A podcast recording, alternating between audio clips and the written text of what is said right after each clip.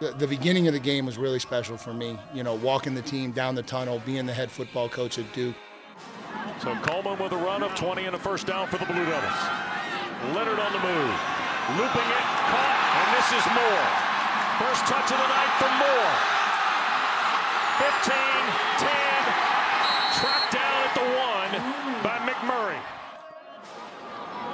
Off the 39. Leonard looking, going to take the shot. This is Hagans caught in stride. Touchdown, Duke.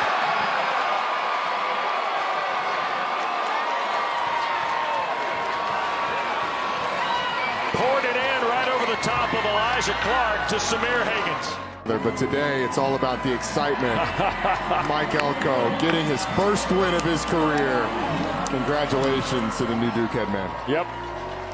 And he does it convincingly. 30 to nothing the final. All the hard work that we did these last eight months really paid off tonight. So it showed, and it's a huge relief to know that, you know, you work that hard, and you know it actually does pay off. So.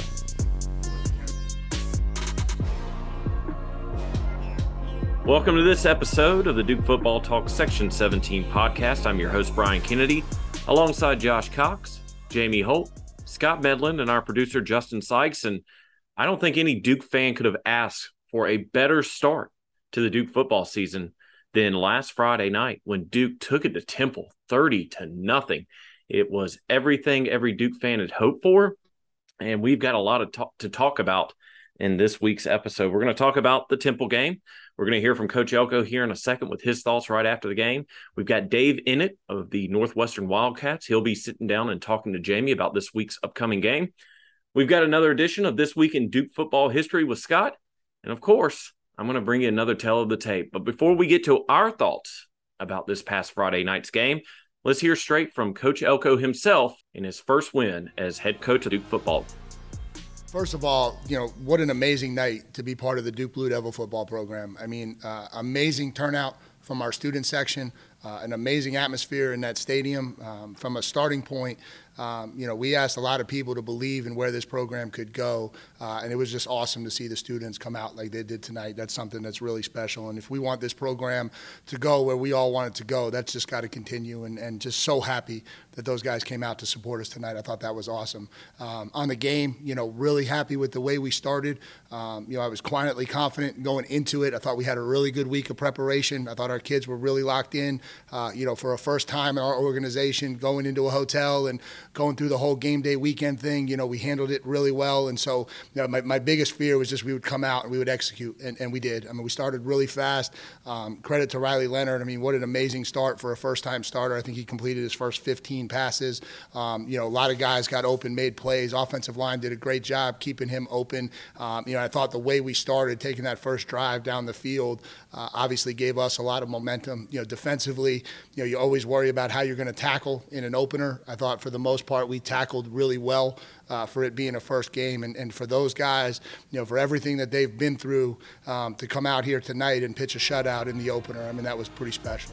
And again, that was Coach Elko giving his thoughts right after winning uh, Friday night against Temple. And fellas, let's let's talk about what we saw in the stands Friday night. I, I think I speak for all of us when I say that we were very impressed and very excited with what we saw, and that makes us uh, very excited for this upcoming game Saturday. But let's let's talk a little bit first about the Temple game and what we like best. Jamie, we'll start with you.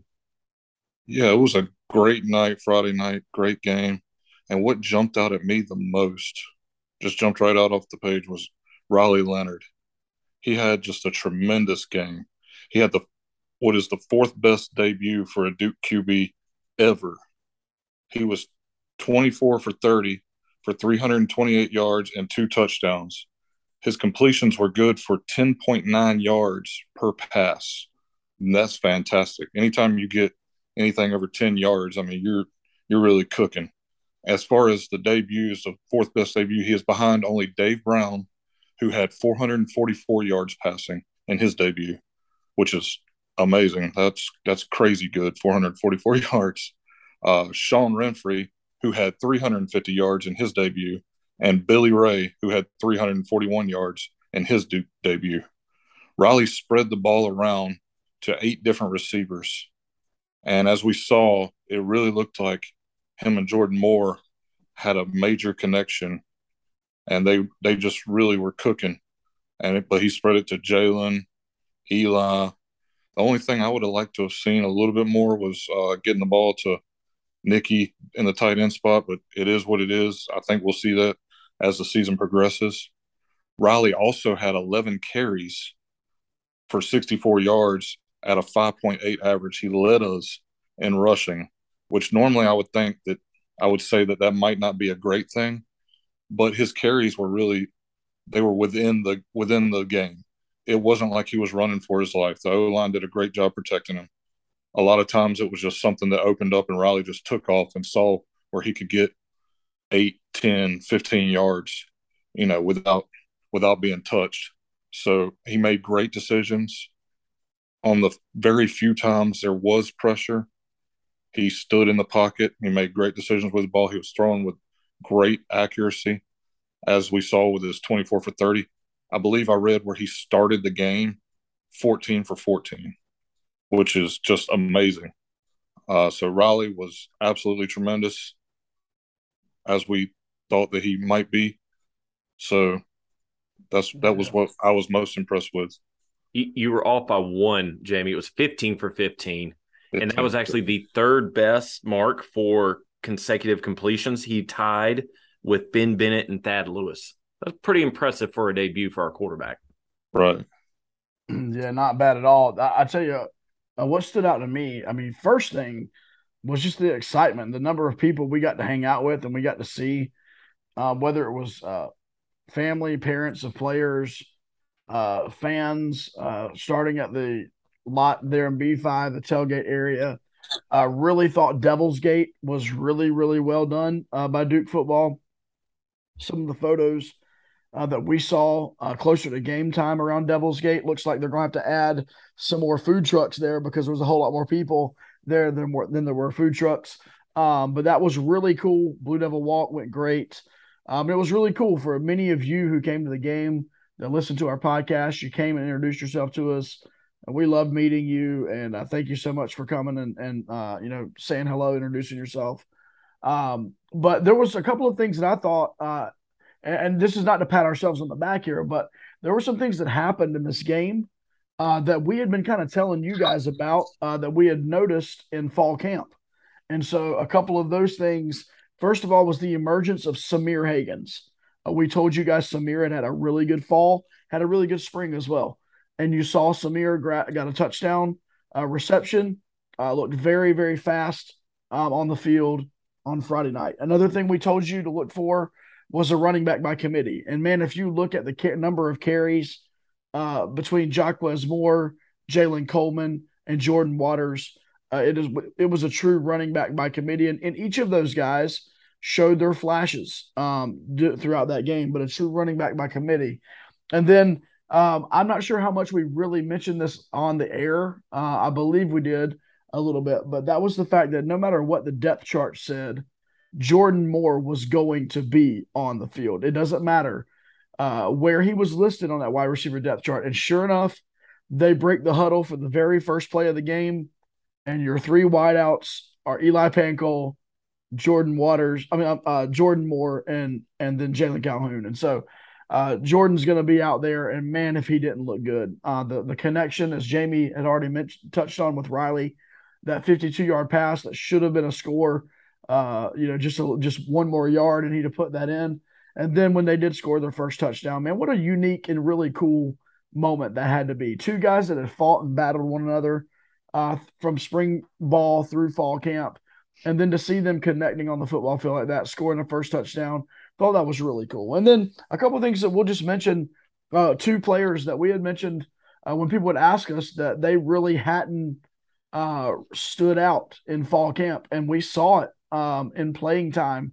And these neither one of these guys really saw the field much, uh, if at all, in the fourth quarter, maybe. And that was Darrell Harding Jr. Uh, he had not sure what is going on uh, with him, and then Tony Davis. Everybody asked about Tony Davis. You didn't see Tony Davis until the fourth quarter.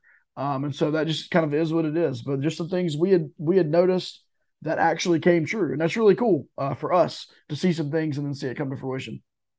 Well, and and just to go back, Josh, to your point, we did have a lot of folks in Section 17, but not 25 or more. Just throwing that out there. So me and Scott are still alive with that bet. Uh, but well, and, and, we all know you, Brian. You're the man of technicalities, and so absolutely. it's not just it's not just 25 people that we know Mm-mm. in the section. You've got to listen to, to us. Yeah, yeah. I mean, I'll ask you point blank. Do you know what we do? Do you listen to our podcast? They say, nope, you don't count. Yeah. And even so, my Scott daughters. Was, so, for instance, my daughters and wife. Nope. Nope. nope. Count, you're so. you're trying to do a technicality by numbers. I know, know, I know. I by numbers. It. I did it. Yeah, but, See, I would have counted. Yeah, I would have counted family. I would have counted everybody. Like Exactly. Oh, oh yeah. So I mean, in the coming weeks, yes, there's going to be people that just show up. Well, why are you here? Well, Scott, and, I mean, uh, Josh and Jamie told me to come. hey, there you go. But but really quick before I throw it to Scott, you know, to to piggyback off what you were saying, Josh, it it's a good thing, and I think it's a positive thing when we th- see things in spring and fall ball and they actually translate on the field. Because let's be honest, there have been times in the past, and you know, this is our first year doing media but there are times in the past where we hear things that have, tr- have happened in fall and spring ball and they don't translate. But mm-hmm. everything that we've seen, all the times we've spoken with coach personally and he's told us some things that they're trying out, they're doing it, they're sticking with it, and I'm looking forward to see how they look against Northwestern this weekend. Scott, what are your thoughts? Well, one of the things that uh, Coach Elko mentioned today in his press conference, uh, talking about Riley, because I was able to ask him a question about Riley and getting down and trying to stretch to get more yards. And he kind of chuckled. He said that him and uh, Riley had had a conversation. And earlier in the first half, he had mentioned that he wanted him to stretch to try to get a first down, and he didn't. So then he thought Riley had basically taken that for every other time he had the football. He was supposed to go and get uh, more yards or as many yards as he could. So they came to an understanding that you don't get yourself in a situation where you're going to get taken out. So that was it was kind of interesting. But um, you know, to me, the kicking game, the well, the field goal kicking game was off, and that was one of the things that, that Coach Elko mentioned today in the press conference. In fall ball, Charlie was 22, 22 of twenty three in game situations were live and live in the scrimmage in fall camp. So he was hoping it was just a one night mistake. And to be honest with you, one of the the second one, I think the one at the end of the half, it was a high snap, but still, either way. So you know, yeah, just, you can't you can't miss 29, 30 yarders. I don't care what the snap no, looks like. No, I'm with you there. But yeah, just you know, that was the only thing to me that kind of stood out. But again, it's first time for everybody playing this season. So, and who knows? Yeah, to be honest with you, if we have to have Charlie come in to kick a game winning field goal, I'm fine with it right now. I don't have a problem with it because I know what he's done in the past, and you know, I think he'll do okay. I think he'll be fine. I had one more quick thing. It was like there was a few too many false starts. Um, Please, yeah, but I think we can kind of chalk that up to the new. You got a new offense, new new system, new everything, new QB, and I think it. I mean, if I recall, I think they were mostly all in the first half, weren't they? And in the yeah. second half, it was it was not many penalties at all. So I think they definitely got better throughout the game. But just wanted to throw that out there. Well, and and you're right. I wonder what that halftime speech was from Coach Elko because it seemed like they were more efficient in the second half. I mean, the biggest thing that stood out to me, uh, one was some marks that we set, but the other thing is our defense. My goodness, I mean, what a way to start mm-hmm. the Mike Elko era with shutting out an FBS school in your home opener, first game. Uh, you know, DeWayne Carter, Ja'Mion Franklin, they combined for a, a, sack. It was the only sack, but still, they got to the quarterback, something we didn't see that much last year. Cam Dillon, graduate student, forced his third career fumble. Fumbles, we didn't see that much last year. So winning the turnover battle yes. is something that we've got to do. And, and Coach Elko was very adamant about that in one of his press conferences um, last week. But the fact that we held this Temple team to 179 yards total, total, not in the first half, not in the second half, total, only 65 rushing yards. I think at one point in the second quarter, they had negative five rushing yards. Mm-hmm. And we gave up some plays in the second half when I think the second and third string were in.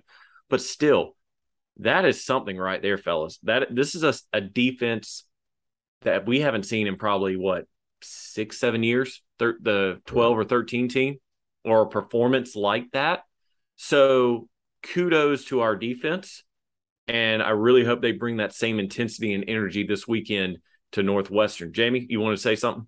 Yeah, I've heard uh, like some. I even read it somewhere. I don't. I don't know where it was. Probably on Twitter. Probably from some some hater from Carolina or something.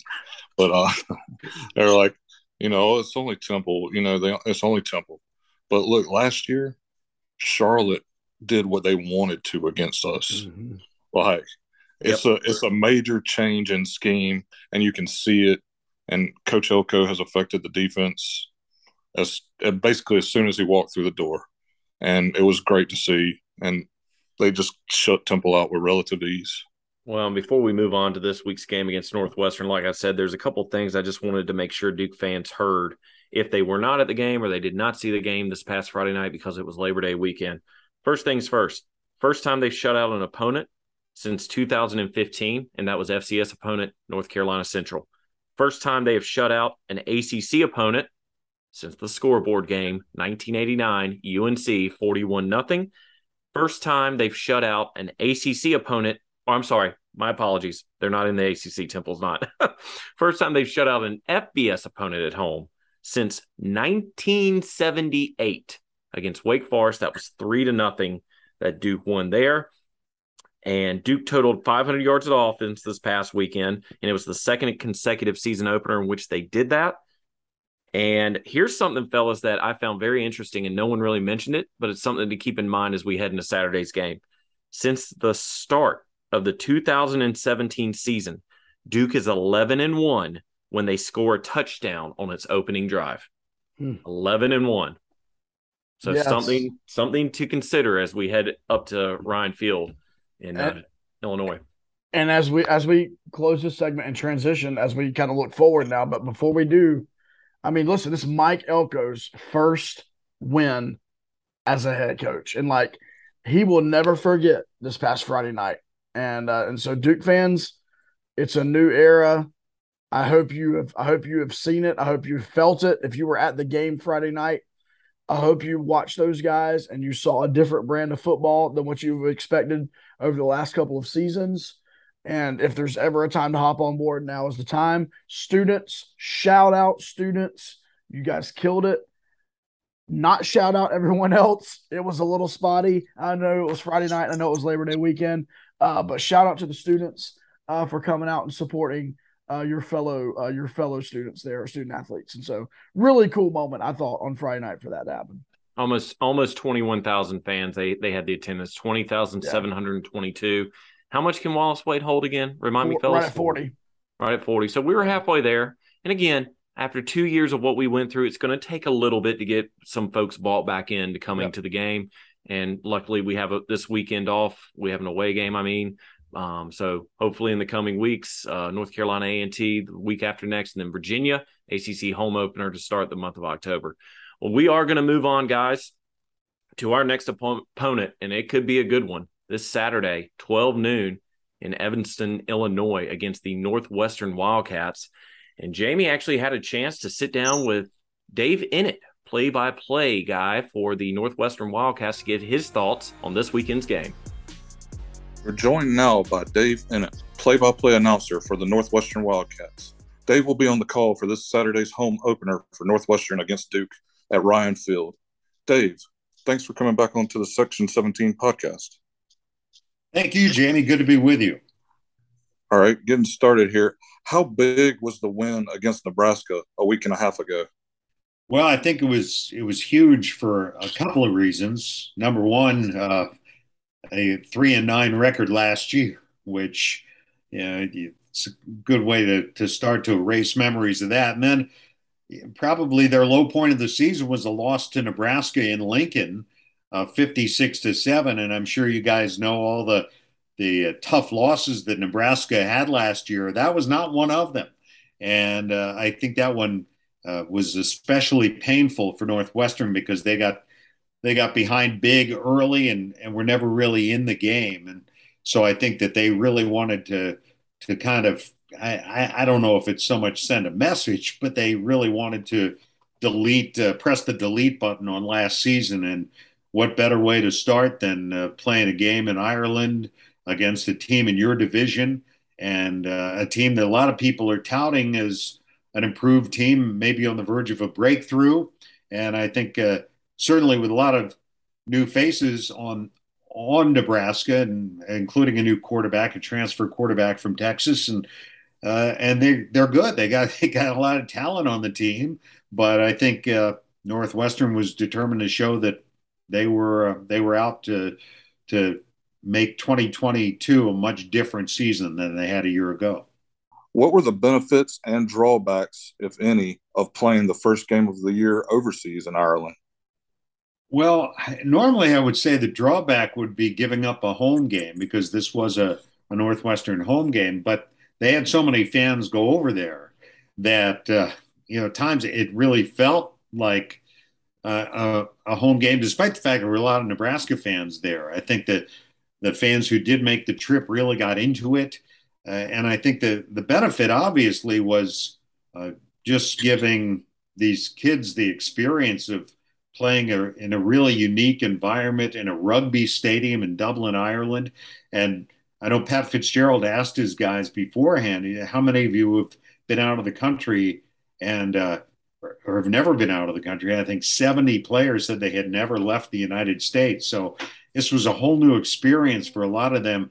And I think they thoroughly enjoyed it. I think it felt kind of like a, a bowl game at times, but also much different because uh, it was at the beginning of the season, a chance to kind of set the tone for the year. I mean, the drawbacks potentially, I, I guess, if you know, you could have had to deal with uh, jet, jet lag, lack of sleep, that sort of thing. But as as Fitz has said, they had a plan for how they were going to deal with that. Uh, they had very strict regimens as far as sleep, and apparently the players all stuck to it. They adhered to the instructions and, and made sure that when they got to Dublin, I think we landed there about five o'clock in the morning on Wednesday. The game was on Saturday evening, and after uh, they they went to the hotel, checked in, had breakfast, had a meeting, then went over to the stadium and, and did kind of a light workout for I don't know, probably an hour, hour and a half, and got to see the place. And I think at that point, after practice, Fitz said, take a 20 minute nap, but no more than that, because if you do, you'll have trouble sleeping tonight. And uh, apparently, I didn't hear anybody really complaining about being tired or, or lack of sleep. And I, I, I can't say, I, I, don't know that it was any different for Nebraska. They got there a day before Northwestern did. But I think that uh, all in all, I think it was a good experience. I think if you ask anyone who was there, from the fans to the administrators to the players to the marching band. I think they would all tell you it was a really, really cool experience, and they they'd sign up to do it again. Was it was it all business for you, or did you get to do any sightseeing? Well, I got to do some sightseeing. Uh, I was fortunate to have my son with me. He works with me in the booth, so he and I got to take off and and uh, do a little hiking and did a, a, bike tour of the city on Sunday. The nice thing was that the the game was on Saturday night, and then Sunday was a free day. We didn't come back until Monday, so uh, that was something else that Fitz wanted to make sure that that kids had a chance with their parents coming over. They had a chance to to see some of the sites to enjoy because it's tough when you're preparing for a game. You don't have a lot of time to do that. But they did have a couple of event, events for the team. One of them was at this Irish music hall where we had dinner, the entire traveling party, including the players. And they had uh, they had Irish music and Irish dancers, and um, and then they also had a uh, a night where they closed up, or they had a private event, I should say, at the Guinness Storehouse, the Guinness headquarters, uh, where they had the entire team and all the the alumni, and and it was uh, really a fun a fun thing. They got a taste, I think, of of what it's like over there. So I think all in all, I think uh, certainly I enjoyed it, and I think the players that I talked to anyway had a really good time. That's pretty cool that y'all got to do that. And now transitioning, we're looking ahead now to Saturday's game. Duke travels to Northwestern for a high noon kickoff on Fox Sports 1. We figured we would ask you a couple of fill in the blank questions that will kind of help us preview the game. Okay. All right. An area this Northwestern team will excel at on the field Saturday is uh, special teams. I think special teams were were really strong for them. Uh, they have a new kicker, actually, really two new kickers. Uh, they have a new punter. Uh, they have a new holder.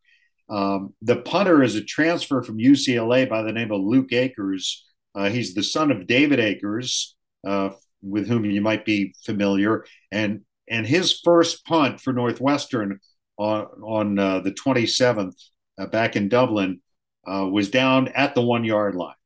So right when Northwestern was down seven nothing in the game, uh, their defense made a stop. they they needed a stop rather.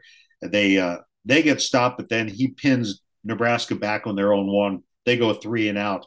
That that shifted things early in that game, and he was kind of like that all night. I mean, he just he was really on target. Uh, they have a, transfer kicker who's was just supposed to handle kickoffs for him by the name of Adam Stage, a, a, transfer. He ended up kicking a field goal for him because their regular kicker uh, Jack Olson uh, got uh, dinged up. I think uh, pulled something in in the pregame warmups. Um, but I think that their overall their special teams were really good against Nebraska. I think it's an area that uh, they're going to show a lot of improvement this year. they were already pretty good in certain areas, and uh, so I think that's if you were going to pick one area, I think that would be one. Duke fans need to watch out for blank on Northwestern Saturday afternoon. Uh, number 80, Donny Navarro. He is a transfer from the University of Illinois, wide receiver. He's also returning punts for them. Uh, his first catch for Northwestern, and keep in mind, he's from the Chicago area. He played at Illinois, uh, so Northwestern's rival, right? He he transfers to Northwestern, and his first uh, pass was uh, good for a first down, I think about 15 yards, and he got absolutely drilled on the play, but he he hung on. You may have seen it. Made a couple of outstanding catches, and including one for a touchdown. And I think that he's a guy who's uh, going to make a major impact on this offense for them. Northwestern will win Saturday's game against Duke if well, if they if they don't turn it over, if you remember the game last year at Wallace Wade Stadium, they turned it over five times. I think their quarterback threw three interceptions. Uh, Hunter Johnson, who's since uh, transferred back to Clemson. Um, but yeah, I mean that if you look at that game, those turnovers really were were devastating to Northwestern in the first half. They got down what thirty to nothing or thirty to seven, I think, and and they came back. I mean that, that game final score was a lot closer than that game really felt. But they were coming back in that game until uh, their backup quarterback got hurt. You may remember. So I think, uh, you know, I look. They were both these teams were turnover prone last year. I know Duke didn't turn it over at all in their first game. Northwestern had one turnover, but came up with three. And, and that's kind of been their signature over the years under Pat Fitzgerald. So I think, uh, you know, they just they they really didn't have any costly turnovers in the game against Nebraska, and if they can keep that up, I think they've got a great chance to win. Yeah, turnovers is something that Coach Elko has preached throughout the offseason for Duke, and you got to protect the ball, like or else if you don't protect the ball, things just tend to snowball. Uh, Duke will win Saturday's game against Northwestern if well, I, I, I, think it, it's kind of the same thing. Uh, if Northwestern, uh, A, is, is, still back in Dublin mentally, if they're they're still, if they can't let go of the Nebraska game and and and realize that Duke is much improved as Northwestern is, and this is going to be a tough game for him. And I think again, I mean, I, Ryan Hilinski, the quarterback, was terrific against Nebraska. I, he he was certainly, I think, uh, was was far and away better than he was last year in the five games he played uh, for the Wildcats. And I think uh, you know, if he plays like that again, I think Northwestern's in really good shape. I know Duke's quarterback Riley Leonard played really well in their opener, but I think that uh, again, I think uh, if if if Northwestern comes out and turns it over or takes this game lightly, uh, then uh, I think they're going to be in for a long day. Northwestern will make it to a bowl game under Pat Fitzgerald for the eleventh time if well, I, I they got to take care. First of all, they got to take care of their non-conference games and and and play well at home because remember they gave up a home game to play it in Ireland, so you're only playing six games in Evanston this year, and you got to take full advantage of that, including the next three weeks. Uh, Duke, Southern Illinois, which is an FCS team, and then Miami of Ohio. So, you know, if they do that, they got a chance. To, all of a sudden, you're four and zero oh going into the Big Ten, and uh, I think you got a great chance to go back to a bowl game because last year was really the, the anomaly for them because they've they've gone to those ten bowl games under Fitz. Dave, thank you so much for joining us on the Section 17 podcast. Good luck with the game this Saturday and the rest of the Wildcats season. You bet. Good being with you, Jamie. Thanks for having me. And our thanks again to Dave Eanet for coming back on and joining us this year and speaking with Jamie a little bit about this weekend's upcoming Northwestern game. Well, guys, we heard from Dave. Well, let's talk a little bit about Northwestern. It seems that they have become our Big Ten foe as of late in these past few years. Uh, we're either going up there or they're coming down here every other year. But just uh, to piggy off Dave's interview, what what are your guys' thoughts as we head into Saturday's game? Scott, I'll start with you because you mentioned uh, to us off off camera that uh, Coach Elko did talk about Northwestern a little bit. Yeah, one of the things that Coach Elko referenced today was that Northwestern is extremely physical and they're experienced. They have eight starters coming back on offense, and they have three running backs that they use. So they have a committee also. Uh, he talked about how Ryan Hilinski, he remembered as he came in as a freshman and how he's matured and gotten stronger and better over the last couple years. And then one other thing that he really mentioned was about Jim O'Neill's defense. Uh, talking about uh, how they're very busy, very big and physical in the front four. So definitely, you know, a Big Ten defense to me is an NFL type defensive line, as far as I'm concerned. If I'm imagining that, because that's how I do it in my mind. So you're going to see four big guys that are going to test the O line, and who knows?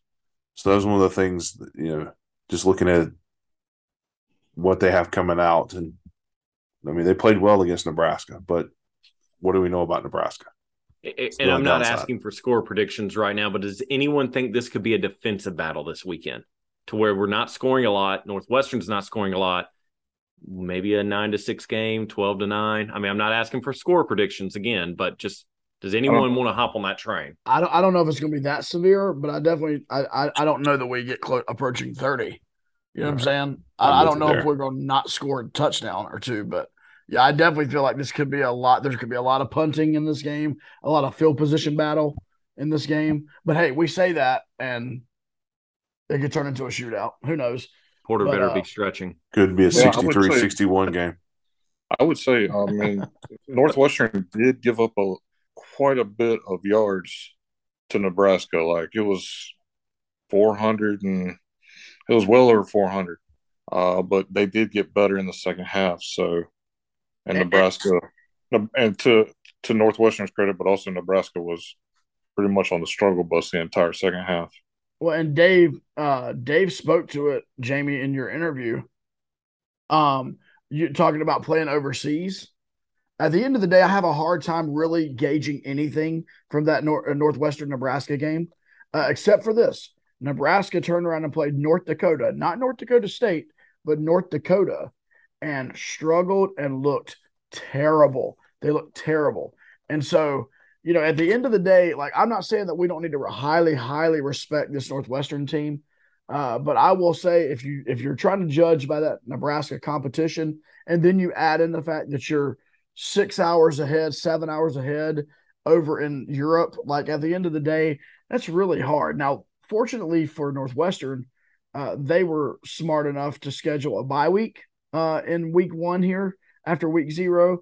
Uh, Nebraska didn't, and you could tell it. And so, you know, at the end of the day, I thought something, a couple of things is interesting. Duke just released uh, their two deep heading into this week, and it's exactly the same as last last week. And so, thought that's why would you change anything? Sorry, I mean, why would you well- change a thing after that performance on Friday night? Well, I figured you would just go ahead and be honest about where Jordan Moore is in the wide wide receiver room. You know, you could do that, uh, and then also we can be honest about cornerback, uh, since it was Detrone Young uh, and it was not Tony Davis and Joshua Pickett, Chandler Rivers. I mean, that was an or.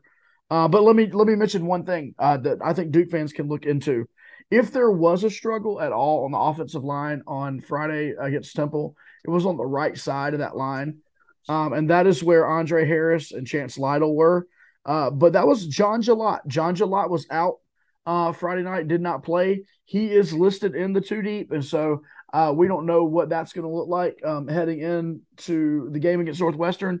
Uh, but maybe with Jalot back, that'll give us a little bit more flexibility. tell you one thing that jumps out at me, um, and Scott spoke to this when uh, Coach Elko said, you know, Northwestern's kind of a running back by committee team.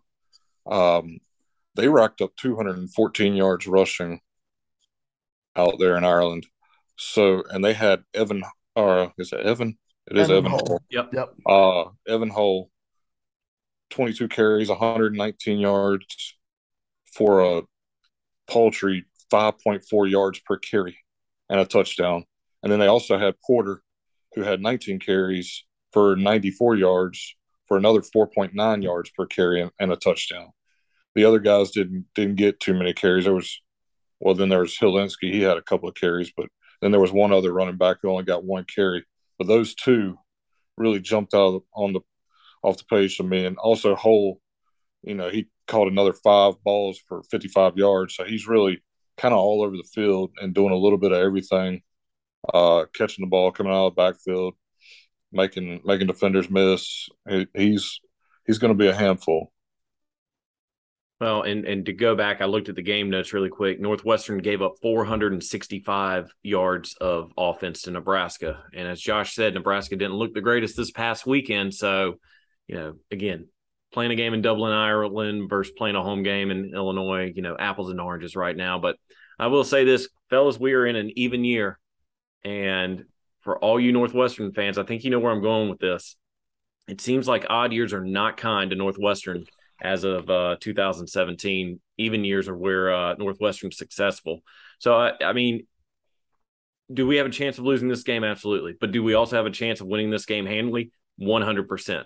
If anything's shown with this Northwestern series in the past few years, we either beat Northwestern and then they go on to the Big Ten title and the Rose Bowl, or God forbid we lose to Northwestern, but then they also have a terrible season. So it is going to be a very fun game uh, 12 noon on FS1 this upcoming weekend. But I, fellas, I mean, I don't, I don't have anything else to say. I mean, I think Dave's interview with uh, Jamie was pretty spot on, and I mean, I guess we're, we're to the we're to the point now that all we can do is just prepare for Saturday.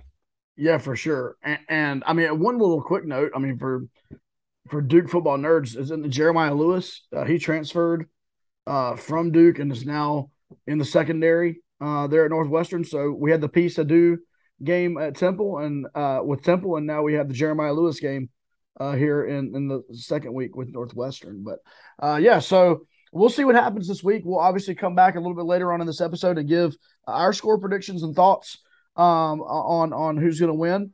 Uh, but now we're moving into a new segment. We introduced it last week, um, and that is this week in Duke football history. Not yet sponsored. Not yet sponsored. So this week in Duke football history, Scott Medlin, take it away.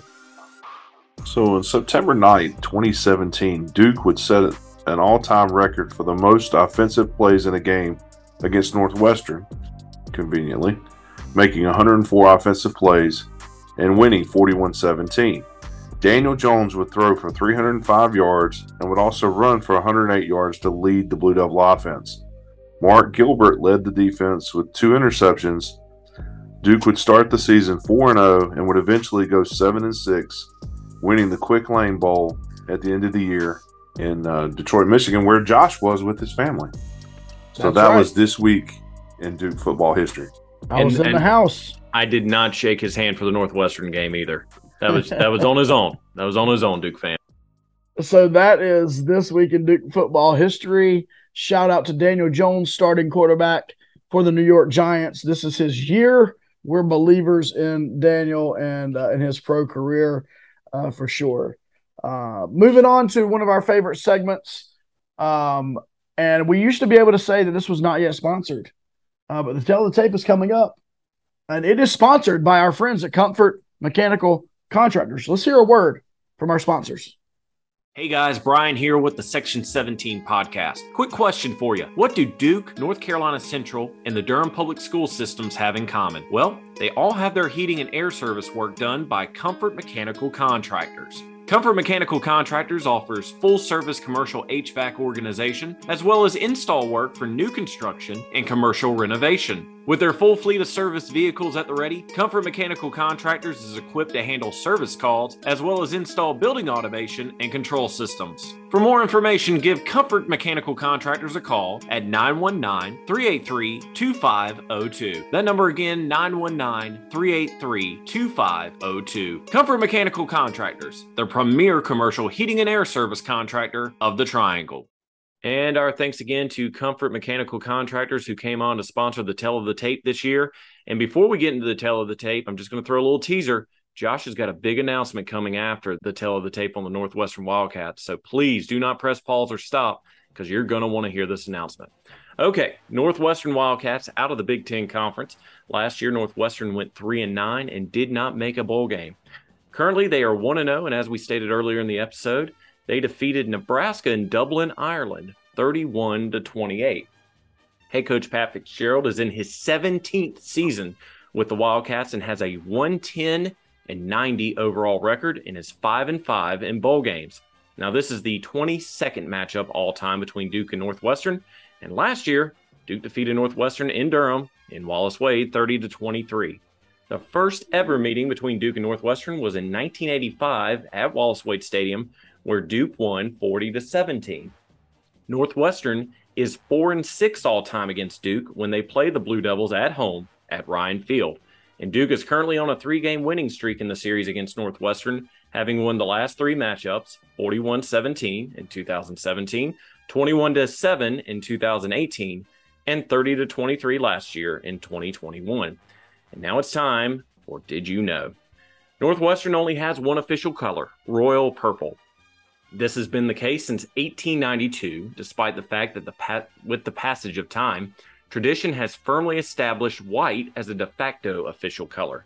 Had it not been for the fact that black and gold had been adopted by other universities, the school could have a completely different look today.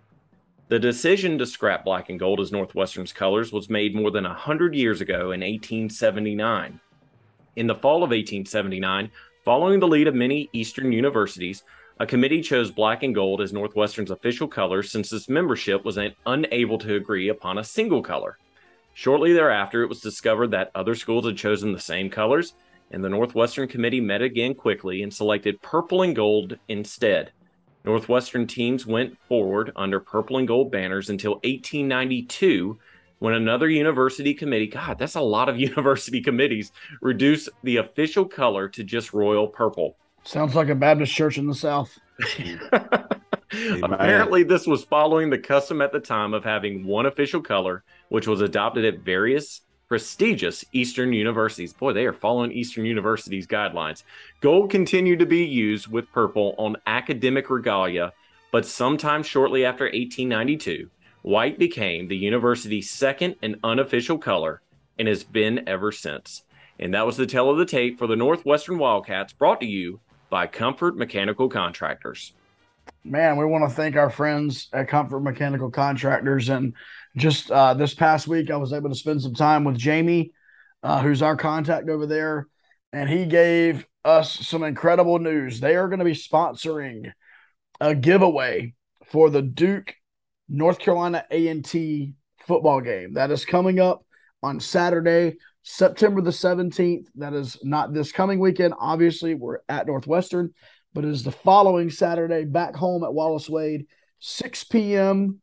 Uh, start time, Saturday, September the 17th. And here's what we've got we have four tickets for you, free tickets for one of our listeners. Now, they're not just tickets, are they, guys? No. What Section kind of seven- tickets are they, Josh? Well, listen, Section 17 tickets are incredibly, incredibly uh, rare uh, and hard to find. That general admission Section 17 ticket. So it's obviously not Section 17 general admission tickets. Nope. Thanks to our friends at Comfort Mechanical, we have four tickets to give away in the Blue Devil Tower to one of our listeners. Now, guys, we've done the Blue Devil Tower a couple of years ago, and it's all you can eat food all over the place. It's all you can drink non alcoholic beverages. You can buy your own uh, there, but it's free uh, food and all you can drink, all you can eat. Uh, now, I've heard this year that the two ends, one end on the other end, they had the same food in the past. Now it's like two completely different styles of food. So, legitimately, there's more options. Listen, you're up there in the nicest part of the football complex. You're hobnobbing with some big donors up there. It's an incredible time. If the game gets out of hand, there are multiple, multiple screens showing everything on TV that night. You can hang out, you can eat, you can have a lot of fun. And so you are going to get a chance if you listen to this podcast. You are going to get a chance to win. You've got to follow us on Twitter or join our Facebook group. You can find our Facebook group by just searching Duke Football Talk. You can follow us on Twitter at Duke FB Talk. And we're going to give you a questionnaire, a survey to fill out about some unique things about Brian Kennedy. And there are a lot. Uh, Jamie Holt, Scott Medlin, and myself. These are things that we have mentioned at some point in time on the podcast. You have to get them all right. If only one person gets them all right, you win by default. If more than one person gets them all right, we'll take all those that got them right and we will put you in a drawing and we will draw the winner. Now, here's the thing please don't enter the, the drawing if you cannot make it to that game. For instance, if you live out of state, you know you're not going to be able to be there, please don't enter. It's just going to make it easier for us. If you're local and you know you're going to be out of town that weekend or you're not going to be able to use them, these tickets are valued at $145 each. So $145 a piece. So if you can do us a favor and only enter if you can actually use the tickets if you win. That, that's like five seasons worth of uh, Section 17 season tickets, right? Yeah, you know, uh, our sponsors have a little bit of a better view, uh, a little bit better experience maybe at, at, all the home games than we do, you know. But Yeah. hey, shout out to those guys. And if you're listening to this, that means it's Wednesday because again, we're dropping the episode Wednesday morning. The contest will start the same day, so we will have it up. We will have the links. It will go until probably Sunday because we want to have enough time to get through all the answers, pick a winner, contact them. One, make sure that they can make it to where if they can't, then we would go to the next person that's eligible. So, to Josh's point, this is something you don't want to miss. One, because it's tower tickets, but two, it's going to be Human Being Day at Wallace Wade Stadium. Yeah, you it's don't going to to be be tough to there. get. Yeah, it's going to be tough to get food and tough to get in a good seat. They Yeah. always run out of food. They always run out of food. Every that's a pro tip, Yeah. by the way. If you're coming, if you're coming to the game at A and T, it's the Duke. Uh, we call it Human Being Day, but it's the Duke uh, Employee Day, where they give employees tickets and they give you free food, and that food is usually out by the first quarter, and it's it's a madhouse, and so you will get to skip all that, and you will get to sit up in that tower, and so uh, what an awesome opportunity! We are so thankful once again to our sponsors uh, for helping us. And who knows, there could be more giveaways in the future. Oh, for sure. For sure. Hey, listen, if we keep this podcast rolling, if we keep our sponsors happy, they're going to keep us happy. And it's a beautiful partnership as we move forward. But now it's the it's that time, guys. We've come towards the conclusion somewhat of this episode. Uh, we've talked about Northwestern. We've given our thoughts on the game. And so now we need to know, Brian, Scott, Jamie, we need to know who's going to win this Saturday. What's the score going to be this Saturday? And what uniform combo are we wearing this Saturday? Well, I think, yeah, I'm- Scott should go first. Yeah, let, let me go ahead and go first. Since last week I um picked the combo to a T. Just a beautiful look. As soon as I saw that, so excited. I may not get anything else right the rest of the season, but I at least picked the first uniform reveal correctly. That being said, we're on the road. I'm going icy whites. My my one fear, my one problem is the helmet. But I'm going to go icy white with the helmet, and I'm going to go with the same D we had on it last Friday. And as far as the score, um, you know, a little while ago I mentioned that we may need Charlie Ham for a late game winner. And that's my fear. No, not my fear. That's my uh, prediction here. not fear, prediction. It might Sorry. be your fear. Let's be honest. Might be your fear halfway through the game. well, this is true. But I'm going to go with Duke 24, Northwestern 21. I do believe that they're going to go back and forth. And it'd be a great, I do believe it's going to be a game where Porter Wilson's mustache and leg are going to be very involved. Stretch. And I'm hoping and praying that we pin them down many times inside the 20 yard line so they can't move the ball much. So you said 24 21, right? Yes. Okay. I'm kind of glad I went second because the over under is 54 points. So you're about what, nine, 10 points? Which, by the way, we did not cover. We did we did not cover the over under We, last we week. did. Yeah. Right. We covered the spread. The spread right now is 10 Northwestern. Yeah, a buddy of mine in Charlotte was very happy that I told him to take the under because I believe he uh, gambled on the game and won. But all right, well, since I'm uh, talking, I'll go next. I love the combos for Northwestern. You did you wouldn't think that a purple jersey and purple helmet would look spot on, but they also have a blackout uniform as well. I don't think they're going to rock the blackouts against us. I, I think they save those for pivotal Big Ten games. I'm looking at their Twitter handle right now, and they've got uh, four players sitting next to each other, thinking all the combinations that they're going to do this year. I see them going purple, purple, white. I know we're not predicting Northwestern, but I'm just this, I'm going through my mindset here. I don't see us going all whites. I think we're going to go white, white with a blue bottom because they're going to have the white bottoms on. I think they're they're going to keep the D. They're not going to bring out the Hellraiser for the Northwestern game. I have a feeling they're saving that for October 15th against a certain opponent. As far as the score goes, Northwestern is still a nine and a half point favorite. I don't care about that because I predicted Duke to beat Northwestern in the predictions episode. I got to keep Duke winning. Now that I know that Northwestern gave up 465 yards to a Nebraska team who is not looking stout, if Riley Leonard starts this game the way he started the Temple game, we could be off and running to the races against Northwestern. I'm going to go Duke 28, and I'm going to go Northwestern 24. I think they're going to score a couple of late touchdowns that won't really matter, and the score is going to be closer than what the actual game is going to say. So 28 24. I am still under, but only by two points. As long as we don't give up 61. Yes. All right, who's next? Speak, I'll go speaking next. of, uh, go ahead, Jamie. I was going to say, Scott, you mentioned speaking of, of kickers, man. Uh, boy, were those were those other two in-state games not incredible? But uh, thinking about NC State and ECU, you'd hate to be that kicker. So shout out to all the college kickers out there. Yes. Go ahead, Jamie. Hashtag college kickers. Yep. Um, yeah, as far as the uniform combo, I, know I went I went icy whites last week because I thought maybe they might want to make a splash on Friday night on a on a national televised game, but I think this week I'll go white helmet, blue D, white jersey. I think I'll go black pants because I'm with Brian. I think I think Northwestern will wear like purple tops and white pants. So one of the worst combinations ever. Got it. yeah, yeah. So they're gonna make Brian mad and go white helmet, blue D, white jersey, black pants. Um, and my score prediction I was kind of back and forth on this.